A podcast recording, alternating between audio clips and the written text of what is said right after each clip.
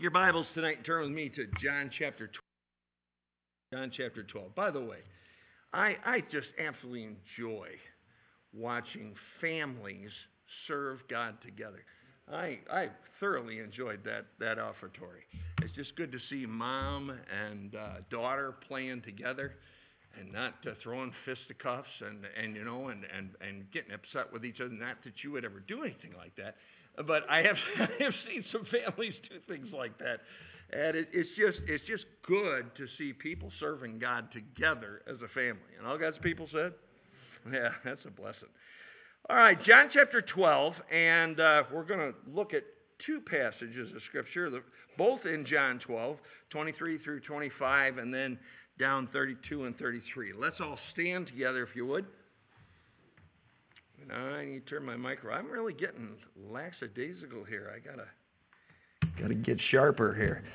John chapter 12 and verse 23 down through verse 25. Verse 23 says, And Jesus answered them, saying, The hour is come that the Son of Man should be glorified. Verily, verily, I say unto you, except a corn of wheat fall into the ground and die, it abideth alone.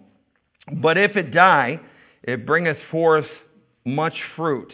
He that loveth his life shall lose it, and he that hateth his life in this world shall keep it unto ever uh, uh, unto life eternal. Uh, drop down to verse verses uh, 32 and 33, if you would. Verse 32 says, "And I, if I be lifted up from the earth, will draw all men unto me." This he said signifying what death he should die. Let's bow for prayer. Father, it's good to be with your people tonight. It's good, Lord, to, to serve you and to, to serve a God who is faithful, a God who is true, a God who is, is tenacious when we are stubborn, when we uh, uh, chafe at, at, the, at the bit, when. Uh, Lord, we, uh, we resist you so many times. And Lord, I'm thankful for your patience. I'm thankful for your long suffering and your forbearance. God, I pray that you would, you would uh, help us to see some things tonight in your scripture that will be a help and be a blessing to us. God, may your spirit uh, be here tonight in full power. Uh, Lord, I need you. With, without you, I cannot preach this the way that it needs to be preached. Without you, Lord, uh, the understanding won't be there. Without you, the conviction won't be there. Without you, the enlightenment won't be there. And so, God, we, we just pray that you would work in our hearts tonight with the Word of God. And as you do, Lord, we'll be careful to thank you and praise you for it and turn right back around give you the honor and glory. In Jesus' name we pray. All God's people said, Amen. You may be seated.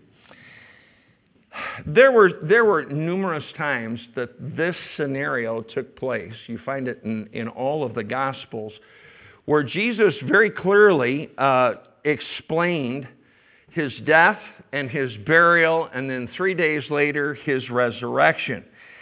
And, and, and yet, they didn't seem to get it. In, in fact, the, the, the title of this message is just simply Why We Can't See Things. Um, they had some expectations, and their expectations were not in line with Scripture. Uh, they did not see Christ coming and dying and being buried and resurrecting. They saw Christ coming and, and uh, being seated as king uh, in Jerusalem. They were waiting for a coming king. They were not looking for a, for a suffering Savior. And though he taught them repeatedly, and he did so, I mean, over and over and over again, and we're going to look at just a few of them tonight, but uh, though he taught them repeatedly, they just didn't seem to get it. Have you, have you ever tried to explain something to somebody, and uh, particularly something spiritual, and it's very plain, it's very clear, it's in Scripture, and yet they just don't seem to get it. Why is that? And the truth of the matter is, there have been times people have explained things to you and explained things to me. And uh, or, or I've heard or I've heard something preached on that was sin that was in my life, but I just I didn't see it. I didn't see it. And then all of a sudden, something happens, and eventually, hopefully, uh, if, if some of these things are taken care of that we're going to talk about tonight, uh, eventually the light can come on. You know, one of the ways I've explained this in the past is just simply connecting the dots. Being able to, to, to see this thing in Scripture, this thing in Scripture, put it together, apply it to your life, and, and the light comes on and you see it. But oftentimes that does not happen, and there, there are at least four times, and, and, and really probably more than that, that he announced and told the disciples what was going to happen to him. And he did so with detail. I mean, he went into detail about the, not only his death, but how he was going to die. And the fact that he was going to be three days and three nights in the tomb. And the fact that eventually, uh, that after three days and three nights, that God would, would uh, raise him from the dead and, and he would be there in his resurrected body. The, the question is this why didn't they get it? I mean, they had the Savior, they had the, the, the God of creation, you know, face to face. And he told them specifically, and as you as we go through these, you can tell. I mean, there is no there is no room for doubt on this on these things. He he uh, is very very uh, explicit about the fact that he was going to die. And yet, right up to the point where they got ready to take him, they were in absolute, complete, full denial. And they would not believe it. Now, why didn't they get it? Well, we're going to look at, at, at some, some reasons. We're going to look at four of the announcements that are in one book, in the book of, um, book of Mark, and look and see uh, what accompanied those announcements as far as what was going on in the hearts of, of the disciples. Take your Bibles and turn to Mark chapter 8 to start with. Mark chapter 8.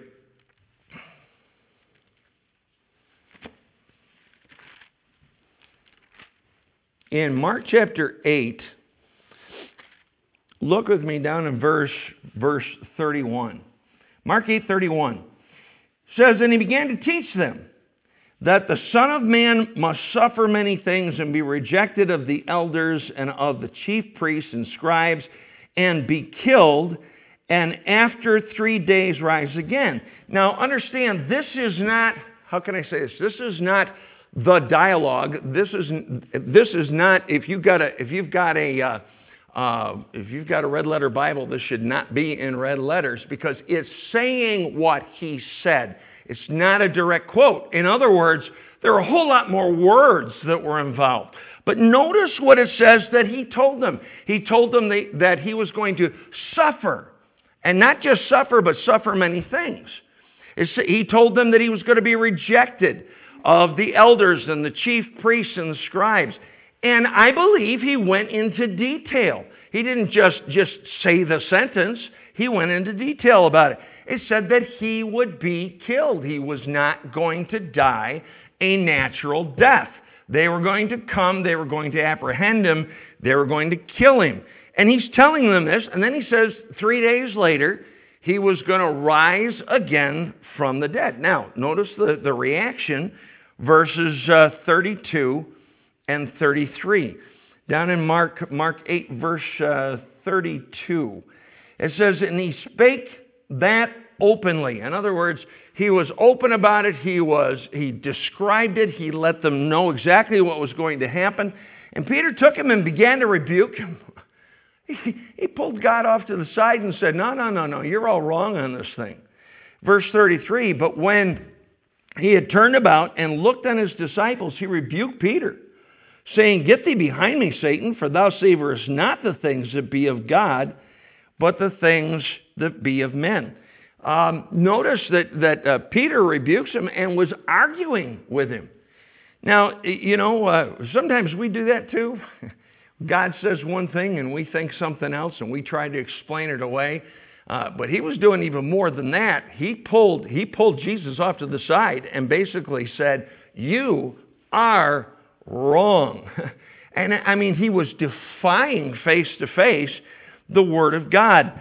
And the Lord Jesus tells him why he was doing that. If you look down in verse 33, He says, Get thee, in the middle of the verse, Get thee behind me, Satan, for thou savorest not the things that be of God, but the things that be of men.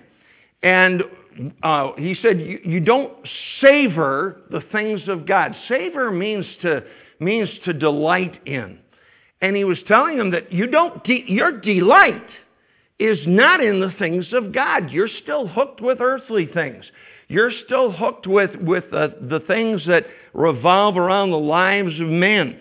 And, and rather than being excited about the things of God, you know, one of the things I want to ask you tonight is what excites you the most? You know, uh, I am I am an easily excited person. I, I have a, a, personality such that uh, you know I just get excited. When I was a little kid, I had a hard time sleeping before Christmas because I was excited. Before a trip, I would always uh, have a, a rough night the night before because I just couldn't fall asleep. By the way, I have not grown out of that before a trip. I usually have a lousy night's sleep the night because I'm I'm kind of geared up. You know, I'm excited about it. Uh, is it wrong to be excited about those kind of things? Absolutely not. No. Did you ever get excited about things of God? You ever get excited about the fact that someday you're going to get a new body? And I don't just mean just say it because you're creaking and, and cracking and, and uh, groaning and moaning, but, but because you're just really excited about someday seeing your Savior face to face. You know, what are the things that really get you excited? We, we, we, are, we are in a world today that really is, is it's all about us. I was, I was listening to uh, someone preach uh, here just recently a message, and they made a comment in the message. They said people don't like to be told when they're wrong today. They just don't. And, and I don't know that anybody has ever enjoyed it per se. But now it's to the point where if you tell anybody that, that they are wrong, oh my goodness, uh, you know, you have just committed the unpardonable sin, and they could be just as wrong as rain. Uh, and and uh, yet we're not supposed to do that anymore. You know why that is? Because we're all tied up in ourselves. We're all tied up in this in, in this world. Um, I love that song, uh, and I believe we got it in the uh, I believe we got it in in the chorus book. It's the song that says, "This world is not my home. I'm just a passing through." My treasures are laid up somewhere beyond the blue. The angels beckon me from heaven's open door, and I can't feel at home in this world anymore. Our problem is, is that we feel too much at home down here. And we get more excited about the things of, of, of, of physical life than we get excited about the things of eternal life. And uh, uh you, you see this. I've, I've tried to witness to people that are in dire straits or in trouble. It could be many different things. It could be they have, they're not saved and they have physical problems. They're not saved, they have family problems. They're not saved, they just lost their job. And oftentimes, and, and this isn't always the case, but oftentimes what I've found, you know, you know, we think, well, whatever it takes for that person to get saved, we pray that it happens to them. Well, uh, I know what we're thinking when we when we say that. Oftentimes, it, you know, whatever it takes. If you, ha- Lord, if you have to, if you have to strike me, if you have to strike them. But oftentimes, I've found that when when bad things befall a lost person, that's all they can think about. And you come to them on a spiritual plane, and all they can think about is that earthly plane. That's it. They they can't they can't even begin to think about this. It's because they're all wrapped up in themselves. Now, whether, you know, we can do that when we're in trouble, we can do that when we're blessed. We can get really all wrapped up in ourselves. And it's preoccupation with self and preoccupation with what other people think.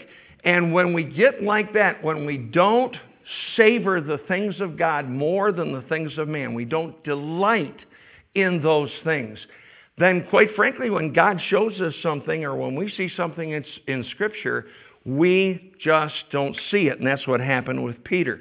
Now, look in Mark chapter 9, look down in verse, in, in verse 9, chapter 9, verse 9, and it says this. It says, and as they came down from the mountain, notice how close these instances are, are together, these four times that, that the Lord Jesus, you know, revealed to them that what he was going to do. He was going to be, be taken, he's going to be killed, he's going to suffer, he's going to be buried, and then he's going to rise again the third day. Verse 9 it says, And as they came down from the mountain, he charged them that they should tell no man what things they had seen till the Son of Man were, were uh, risen from the dead. Now, again, he told them, listen, I'm going to die, but three days later, I'm going to rise from the dead. Now, verse, verse 10, it says, and they, they kept that saying with themselves, questioning one with another what the rising from the dead should mean. They were looking for something possibly uh, spiritual meaning of it or whatever. But what he meant was, was I'm going to die and I'm going to come back. I'm going to die and I'm, I'm going to rise again from the dead. Now, I, I understand they had never seen anything like what Jesus Christ was going to exhibit to them. He was not only going to die and then come back to life in three days, but he was going to come back to life in a brand new body and in a resurrected body. But they, they questioned what the rising of the dead meant, and they did so because their understanding was, was darkened. They did not have an understanding. When you, when you don't understand something, you can look at right square, you know, right smack dab in the face and have it told to you bluntly, and you still don't get it because your understanding is off. Bible says over in the book of, of uh, Psalms that a good understanding have all they that do his commandments. You know what I found? I found this in the Christian life over and over and over again. It starts real early. That the more I respond to what I know that God wants me to do, the more my understanding begins to broaden. I can understand more in Scripture as I obey more Scripture. But I've also noticed in my own life, and I see it in the lives of others as well, that as you say no to God and do not respond or do not, maybe you don't just necessarily, you know, clench your fists and say no to him, but you just don't respond at all, that your understanding begins to shrink and it begins to diminish. Why is that? Well, because a good understanding of all they that do his commandments. Um, you know, I have, I have met uh, folks, I've met lost folks that, and I've seen this, I've seen this when I've preached before. Uh, you quote John 3.16, and there's still a lot of even unsaved people that know John 3.16. I knew it before I got saved. And, and uh, I start to quote it in a message, and like, like when we have the play, if I were to quote John 3.16, I said, but God so loved the world that he gave his only begotten son that whosoever, and you look out there and you see some lost people mouthing the words. They know it. They're saying it. They're repeating it after you. And yet, if you were to ask them, do you know for sure that if you died today, you go to heaven? They'd say, no, I don't know that for sure. I, I, I don't, I don't, uh, I'm, I'm not sure if I'll, I'll make it or not. Well, why is that? Because their understanding is minimal, and, and sometimes there's just absolutely no understanding at all. Um, you know, the Bible says uh, Christ died for your sins and rose again according to the Scriptures. And that's exactly what he was telling them. But because they did not have proper understanding, and they, they, were, they were bucking the Lord in various areas of their life, and we'll see that a little bit as we continue. But uh, uh, because of that, their understanding was not what it could have been, so they could not grasp a hold of the truths that God had for them. Look with me down in verse uh, 31. Here's another case where he once again, and these are all within just a couple of chapters, uh, he once again explains to them what's going to happen to him. In Mark chapter 9 and verse 31, it says, For he taught his disciples and said unto them, The Son of Man is delivered into the hands of men, and they shall kill him. And after that he is killed, he shall rise the third day. And again, he, what did he say? He said, well, he's going to be delivered into the hands of men. He was in Garden of Gethsemane, and the the army came and Judas was leading. and Judas kissed him, and then the, the, uh, uh, the soldiers grabbed a hold of Jesus and took him. Uh, that was fulfilled. Then it said, then he said, they're gonna, they're gonna kill me. They're gonna kill me. Uh, they're going to kill him, meaning the, the, the, Son of God. And then, then, then said, He shall rise again the third day. I, you really can't get a whole lot clearer than that. And yet they still didn't get it. Now, why didn't they get it? Well, look down in verse 32. Verse 32, it says, But they understood not that saying and were afraid to ask, ask him. And he came to Capernaum. And being in the house, he asked them, What was it that ye disputed among yourselves by the way? Now, this was back when they were walking, when he was telling them those things, they were disputing about some things. And in verse 34 it says, But they held their peace, for by the way they had disputed among themselves who should be the greatest. And so, so uh, what they were doing is, is they were talking about Uh, oh, I think I'm going to be the greatest in the kingdom of heaven. No, I think I'm going to be the greatest in the kingdom of heaven. And they were arguing and disputing back and forth about, about that, that issue. What was, the, what was the problem? Well, they lacked humility, first of all, and, and they were very, very proud. And they thought, each one of them thought that they, they deserved to be the greatest in the kingdom of heaven. There was, there was there was real, real uh, uh, discussion going on, probably some contention. Pride blocks understanding. When, when you and I think more of ourselves than we ought to think, then that understanding is blocked. You know, there, there have been issues that, that I have tried to, to talk with various people about over the years. And uh, did, you ever, did you ever talk with someone and try to to help them with something, try to explain something to them. And the response you got back essentially was, I know more than you do. How can you tell me about me because I am, I, I got this degree, or, or I understand this, or I have done that, or whatever it might be. Uh, what that is is pride. We need to be so very, very careful. We get that same way. We get, we get full of ourselves, we get full of pride, and really think more of ourselves than what we ought to think. And they didn't understand because they lacked that humility and they, they had that pride. Pride blocks understanding in the heart. And notice something else that's looked, linked with it. Down in verse 32, it says, But they understood not that saying, and they were afraid to ask. They were afraid to ask the Lord. There was fear in their heart. Listen, uh, you know, you ought to have a fear of God, but you ought not to ever be afraid to ask God something. You ought not ever to be uh, afraid to, uh, to open your heart, like we talked about this morning, and cry out to God. Uh, we ought to have such an open relationship with Him that we could, we could ask Him, we could ask Him anything. But they had, they had fear, and it, you know, I've seen this. I've seen this in my own heart and life. Fear and pride, boy, they go hand in hand. When I am fearful, oftentimes there's, there's pride that's there. When I'm prideful, there's fear that is accompanied to it. Because they had that fear, and fear of the wrong things, and they had that pride, they thought more of themselves than they ought to think. Then because of that, they could not get it, even though he was plain even though he was very forthright in what he, what he proclaimed to them. Then the last one is, is down, look over in Mark 10, and look at verses uh, 32 through 34.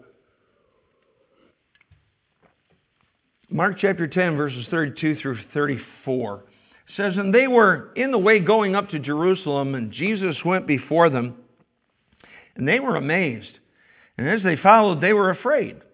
And he took again the twelve and began to tell them what things should happen to him, saying, Behold, we go up to Jerusalem, and the Son of Man shall be delivered unto the chief priests and unto the scribes, and they shall condemn him to death and shall deliver him to the Gentiles. So he was going to be delivered to the Roman court, and all of that took place.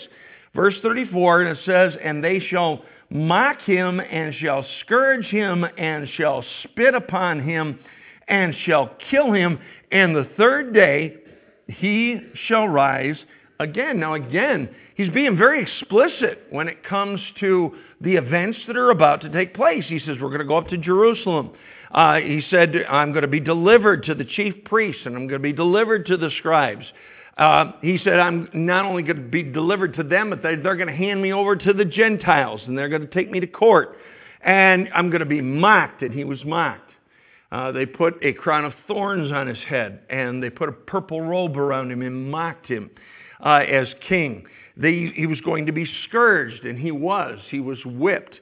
Uh, he's going to be spit on. He was spit on. His beard was plucked out. And then he was to be killed. But then he said on the third day after he died that he would rise again. Again, you can't get any more explicit than that. Now, this same event, something, something was taking place. Take your Bibles and turn to the book of Luke, chapter 18.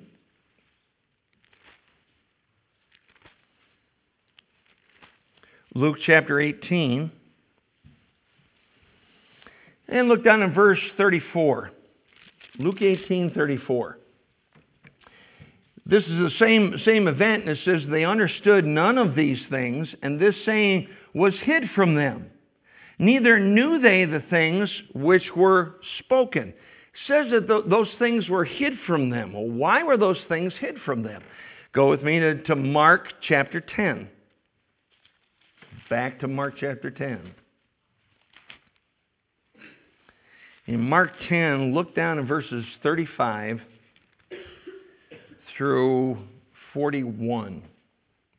Mark 10:35 it says and James and John the sons of Zebedee come unto him saying master we would that thou shouldest do for us whatsoever we shall desire and he said unto them what would ye that I should do for you. They said unto him, Grant unto us that we may sit, one on thy right hand and the other on thy left hand in thy glory.